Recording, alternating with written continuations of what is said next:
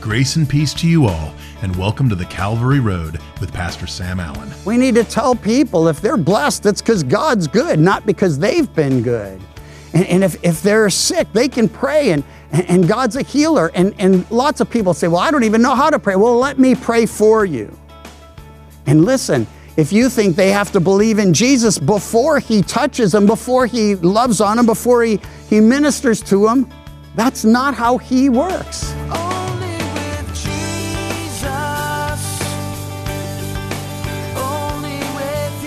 Today's broadcast, we have part two of Pastor Sam's message, A Man Born Blind.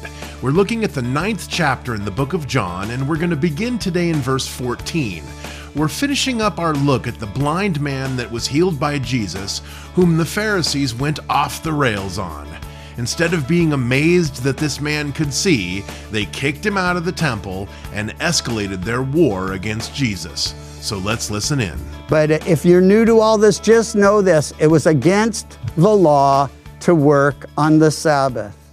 And God's law was pretty clear. He wanted everyone to take a day of rest, a day with the family, a day of fellowship, a day of worship, a day where nothing outside messed with what was inside. But these guys, they just added to and added to and added to his word until they absolutely obscured the simplicity and reason for the Sabbath. And so to them, making clay is working. It's not very hard work, at least not the way he did it. He gets a little dirt, he spits in his hand, he rubs it all together and plops it in the guy's eye, tells him, hey, go wash that off. In the midst of that, they're going to use that and say, this is, this is it. We've got him now. And listen, these guys, they are seriously blind, not just to their motivations, but, but to the craziness of what they're trying to accomplish. Well, the Pharisees then said, verse 16, this man is not from God. And you know, you can say, this man, behold the man, or, or, or this man, or you're the man. Or it can sound more like a pejorative. You are the man, and this man. That's how they're saying it. They're comparing themselves and even pointing him out. He's not from God. Just like we were not born of fornication. We saw it last time. The implication is he was. And here, this man is not from God. The implication is we are. But he's not. And why isn't he from God? He does not keep the Sabbath. Listen, Jesus is the only one who ever kept the Sabbath. He's the only one. And, and even before all the rules and regulations and restrictions, it would have been difficult. You could only walk a certain distance. You couldn't light a fire. There were, there were some things that, that, that kind of made sense, and then they just exploded it into all these rules and regulations and restrictions. They made it so easy to fail, it became impossible to succeed. And so some are saying this man is not from God. Now, they couldn't see it because they're blind spiritually, and he will testify to that reality. Others said, How can a man who's a sinner do such signs? And there was a division among them. It's a great question. How can anyone do the impossible unless God makes it possible? The one exception, if it's God Himself doing it. And that's exactly what's going on here. They say to the blind man again, What do you say about him? Because he opened your eyes. Now, he already told them everything he knows about Jesus. He's a man, his name's Jesus. He made some mud, he put it in my eyes, he told me to go wash in the pool of Siloam. I went, I washed, and I came back seeing. That's everything he knows. But now they're asking for more. So he's like, okay, listen, what have I heard? Because people who can't see can hear. And he's like, I think I remember somebody saying John the Baptist, but man, that's crazy. That's not, that doesn't make any sense. He goes, I know, he's a prophet. He feels obligated to answer a question he really doesn't have an answer for. So he guesses maybe he's a prophet. Here's the thing the prophets came saying, Thus says the Lord. Go through the Gospels, you'll never see Jesus saying, Thus says the Lord. You know why? You do, right? He is the Lord. He says, You've heard it has been said unto you, but I say unto you.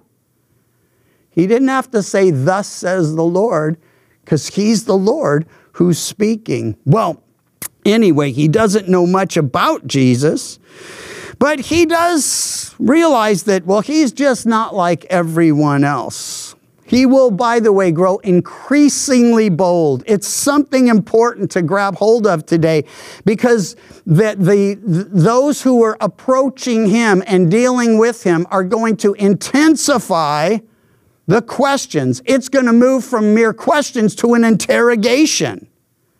But he is going to grow increasingly bold. He's not going to shy back or, or you know, wither up. He's going to stand toe to toe. And before we get to the end of this, he's saying some amazing things to them. Well, anyway, the, the bottom line is he won't know who Jesus actually is until Jesus reveals himself to him. And I, I love that because, of course, that's going to happen. And it's a reminder again we need to tell people if they're blessed, it's because God's good, not because they've been good.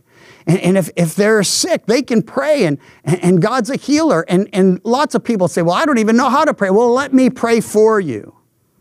And listen, if you think they have to believe in Jesus before he touches them, before he loves on them, before he, he ministers to them, that's not how he works. He's good because he's good. He's gracious because he's gracious. He's merciful because he's merciful. It's never in reciprocation to us. Ours is always in reciprocation to his. He initiates, we reciprocate. Well, the Jews did not believe concerning him that he'd been blind. So I love this. They decide, okay, well, this, he must be faking it. He, he was just there begging all those years, pretending to be blind. So uh, they don't believe he'd been blind and received his sight until they called the parents of him who received his sight. And they asked them, saying, Is this your son who you say was born blind? How then does he see? Imagine how crazy this is. The greatest possible thing that could ever happen, well, second greatest thing that could and will ever happen to their son just occurred. He was blind physically and now he can see. And they should have been celebrating and probably were. They were probably rejoicing and celebrating and just whooping it up with their friends. And the religious leaders call them in. And this begins and will be throughout an interrogation. So here they are on trial before the leaders of Israel because Jesus has healed their son and given him his sight. His parents answered them and said, We know that this is our son and that he was born blind, but by what means he now sees, we do not know. Or who opened his eyes, we do not know. He is of age. Ask him. He will speak for himself. They're saying, listen, here's what we know, but how these things happen, how this thing happened, how the impossible just happened, we don't know at all. His parents said these things, verse 22, and it is seriously sad because they feared the Jews. For the Jews had agreed already that if anyone confessed that he was the Christ, he would be put out of the synagogue. Therefore, his parents said, He is of age, ask him. The leaders had, well, they, they'd made a tragic decision. And in doing so, they'd robbed them of a chance to celebrate publicly, to testify publicly. They'd made it clear if anyone says Jesus is the Christ, they're out, excommunicated. And we can't begin to understand how serious that would be for them because our culture's so fragmented and we have so many places to go and so many things to do. For them, the synagogues, they were the center or the temple if you lived in Jerusalem. But the synagogues and the temple, that is the center of their entire existence. It's all about family and it's all about the spiritual realities of sacrifice and worship and, and fellowship and, and those things. So to be to cast out, well, man, it just leaves you literally an outcast. You still have your family, but in many cases, you wouldn't even have them because those who were still afraid of, of the religious leaders, well, they would shun you. So they, they, you know, warn everybody don't, whatever you do, don't say that you believe that Jesus is the Christ. If anyone confessed he was the Christ, he'd be put out of the synagogue. Therefore, his parents said, He is of age, ask him. You know, today again, religion tolerated, Jesus, not so much. You can say, Well, I'm a Christian. Yeah, what kind of Christian are you? Well, you know, the kind that believes that Jesus died for our sin, was buried, and rose again, and then it's over. They either walk away or the, the intensity builds up. But, but to, to, to say the simple truth that Jesus died for our sins, he was buried, he rose again, that he came that we could have life eternal and life abundant, it makes you intolerant of, of whatever they believe. When the crazy reality and wonderful reality is, is listen, we tell the truth because we're of the truth. We've become the light of the world. We can't deny what we know to be true because people are uncomfortable with the truth. They always have been, and they always will be. Well, verse 24 they again called the man who was blind and said to him, Give God the glory. I think he's been doing that. We know this man is a sinner. They knew? No, they didn't know. They have never trapped him in a sin or found him committing a sin. They don't even have rumors that he'd sinned. They could interview anyone who knew him and they'd say, Well, he might be a sinner, but I don't know anything about that. So again, they knew. No, they didn't know. And if they had said this about anyone else, if someone told you, you know, that pastor yours is a sinner, you better just say, Oh, yeah, we know. And it's like, he doesn't try to hide that. And, and, and it's true for you. If said, you know, those people in your congregation, they're all sinners. Yeah, that's the whole reason we're together. A group of people who were dead in trespasses and sin who found the Lord and now we're growing in Him so we can be better reps for Him. And so we can stand before Him and hear, Well done, good and faithful servant. Looking forward to that day. And I know it's closer than it's ever been. Well, in any case, he answered and said, Whether he's a sinner or not, I do not know. There's nothing this guy says that I don't love and appreciate. One thing I know though I was blind, now I see. Again, note the simplicity of the testimony. Earlier was he told me to go, he put mud in my eyes, he told me to go wash. I went, I washed, and I came back seeing. Now he says he even shortens the testimony for him because they seem to have trouble with all those words. I was blind, now I see. That's one powerful testimony. One powerful, powerful testimony. Well, they answered, saying to him again, What did he do to you? How did he open your eyes? Why? They're still fishing. They're still finding, trying to find some way to get at Jesus, find something to accuse him of that will stick and allow them to do what they're wanting and desiring and intending to do to him. He answered them, I told you already, and you did not listen. Why do you want to hear it again? Do you also want to become his disciples? I do want to say this isn't totally respectful, but if he were my son, I'd be, I am so proud of you. If he were my grandson, I'd be so proud of you. I'd be proud of you if you did the same. A group of religious hypocrites surround you. They begin to ask questions and that you can't answer, but, but you're like, listen, why do you keep asking me the same question? I told you all I know. Are you wanting to follow him too? And I'm pretty sure he's beginning to mess with them. Verse 28 they reviled him.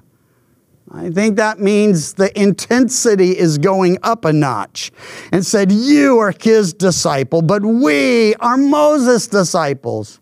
By the way, neither is true, not yet. He's not yet Jesus' disciple. He's just somebody Jesus healed, and he doesn't even know who he is or where he is. He just knows his name and he knows what he's done for him, but he's not yet following Jesus. That's about to happen, though. And as far as them becoming Moses' disciples, we covered that in one of our last couple studies.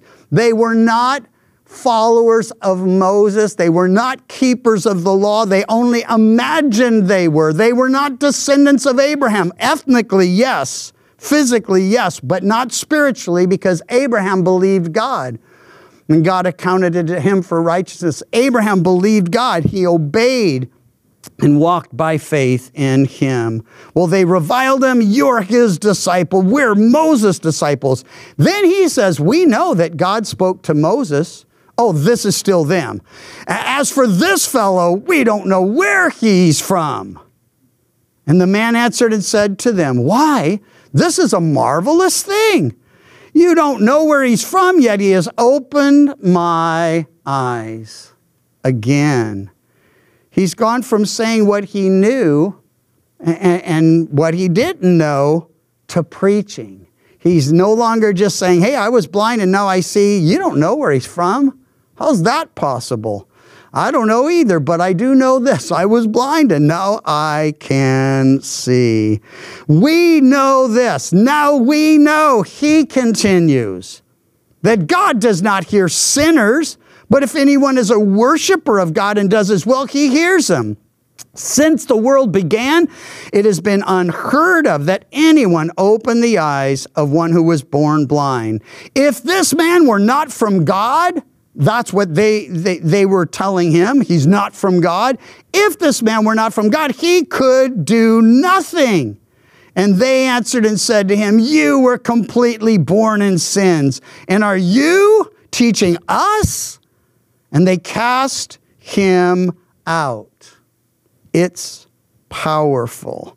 Just as they found themselves in a place with Jesus in their last conversation with him, that they had lost all hope of winning the argument, so they just say, We weren't born of fornication. They call him a Samaritan. They say, We weren't born of fornication. Listen, neither was he. He was born miraculously. He wasn't even born naturally. They were born in sin. But they're accusing this guy of being born in sin and Jesus of being a sinner. And none of that's reality. And so it says they cast him out. Ordinarily, that would be the worst thing that could happen to somebody. I already mentioned why. You're breaking fellowship with the religious community, but it's going to turn out that the only really spiritual community, the righteous community, aren't welcome among them anyway. So he is cast out from them, but it leads to another encounter with our Lord and an even greater miracle. Jesus heard that they cast him out, and when he had found him, he said to him, Do you believe in the Son of God? And he answered and said, Who is he, Lord, that I may believe in him? He expresses his desire to become a believer in the true and living God, in the true and living Son of God. And Jesus said, You've both seen him, and it is he who's talking with you. Jesus asks a question. The blind, the man who was formerly blind, expresses his desire. Then there's a revelation. Hey, you're looking at him and you're listening to him. And he says, Lord, I believe. And he worshiped him. This is redemption, you see. It's one thing to call him Lord. Many say, Lord, Lord, only to hear, I never knew you. But he worshiped him. That's redemption. His eyes have been opened physically, and here his eyes are open spiritually. I think I mentioned it's a progressive revelation. Here's how it's gone. Verse 11 he knew him as a man called Jesus. Verse 17, a prophet. Verse 34, a man from God. And now he knows he's Lord and he worships him. Jesus said, For judgment I've come into this world, that those who do not see may see, and those who see may be made blind. Then some of the Pharisees who were with them heard these words and said to him, Are we blind also? Jesus said to them, If you were blind, you would have no sin. Important. He's not saying you wouldn't be sinners. You wouldn't be guilty of the sin you're committing right now. But now you say, We see. Therefore, your sin remains. Back in Matthew's gospel, when we went through it, Jesus said, The lamp of the body is the eye. And if your eye's good, your whole body will be full of light. But if your eye is bad or evil, your whole body will be full of darkness. He's saying you'll be full of one or you'll be full of the other. And we've learned that when you're full of something, and somebody bumps you, whatever you're full of spills out on them. If you're filled with darkness and someone bumps in, they're going to see the darkness and hear it. If you're full of light, they're going to see and hear the light. You know, David learned because, and he learned through his sin, of course, he was guilty of sin. And, and we sang it earlier. Let, let me read you where that, that last song came from. It's in um, Psalm 51. I'll read you just three verses from it. Have mercy on me, O God, according to your loving kindness, according to the multitude of your tender mercies. Blot out my transgressions. Wash me thoroughly from my iniquity. Cleanse me from my sin. For I acknowledge my transgressions, and my sin is always before me. This is David confessing and asking for mercy and asking for forgiveness. Purge me in verse 7 of the same chapter, Psalm 51. Purge me with hyssop, and I shall be clean. Wash me, and I shall be whiter than snow. We're told if we confess our sin, He's faithful and just to forgive us and cleanse us of all unrighteousness. There's an exhortation early in the book of Isaiah. It's Isaiah 116 where God says to Israel through Isaiah, and he would be saying to us today, wash yourselves, make yourself clean, put away the evil of your doings from before your eyes, cease to do evil, learn to do good, seek justice, rebuke the oppressor, defend the fatherless, plead for the widow. Listen, when he says to wash yourself and make yourself clean, the only washing we can engage in is to stop doing the sinful things that have defined us and start doing the, the righteous things that should define us. But there's still a need for cleansing. Why? He's saying you can clean your life up but only Jesus can cleanse us of our sins. I could stop sinning on a regular basis, you know, proud of it and boasting about it. And I've done all that, and you too, prayerfully and hopefully. But, uh, and I can start doing all the things God wants me to do and still be dead in trespasses and sin. So, it, not just an exhortation to stop that and start this, but, but an invitation. Listen, it's verse 18 uh, of the very same chapter, Isaiah 1. Come now, let us reason together says the Lord. Though your sins are like scarlet, they shall be as white as snow. Though they are red like crimson, they shall be as wool. I find it fascinating how these Pharisees just continue in their war against Jesus. It appears they have no clue that it's a war that they will never be able to win. And we have no idea if any of them ever came to grips with who Jesus really is, and if any of them ever were able to make peace with God. Because if they didn't, they're not in a very good place right now. And we need to understand how important it is for us to be at peace with the Lord. This does not matter whether we are at war with Him or He is at war with us. Neither is going to end well for us. Romans 5:1 tells us that therefore, having been justified by faith, we have peace with God through our Lord Jesus Christ. Now this makes it really simple when we place our faith in Christ to be who He says He is and to do what He says He will do, it simultaneously ends conflict on all fronts. We, unlike these Pharisees, will no longer be waging war against God, and God no longer has any reason to be against us. We are truly at peace on all fronts. The Calvary Road is a ministry of Calvary Chapel Chico, and you can visit our website, ccchico.com, or download the CC Chico app to contact us and listen to other studies from Pastor Sam. You can also listen to The Calvary Road as a daily podcast by visiting thecalvaryroad.com.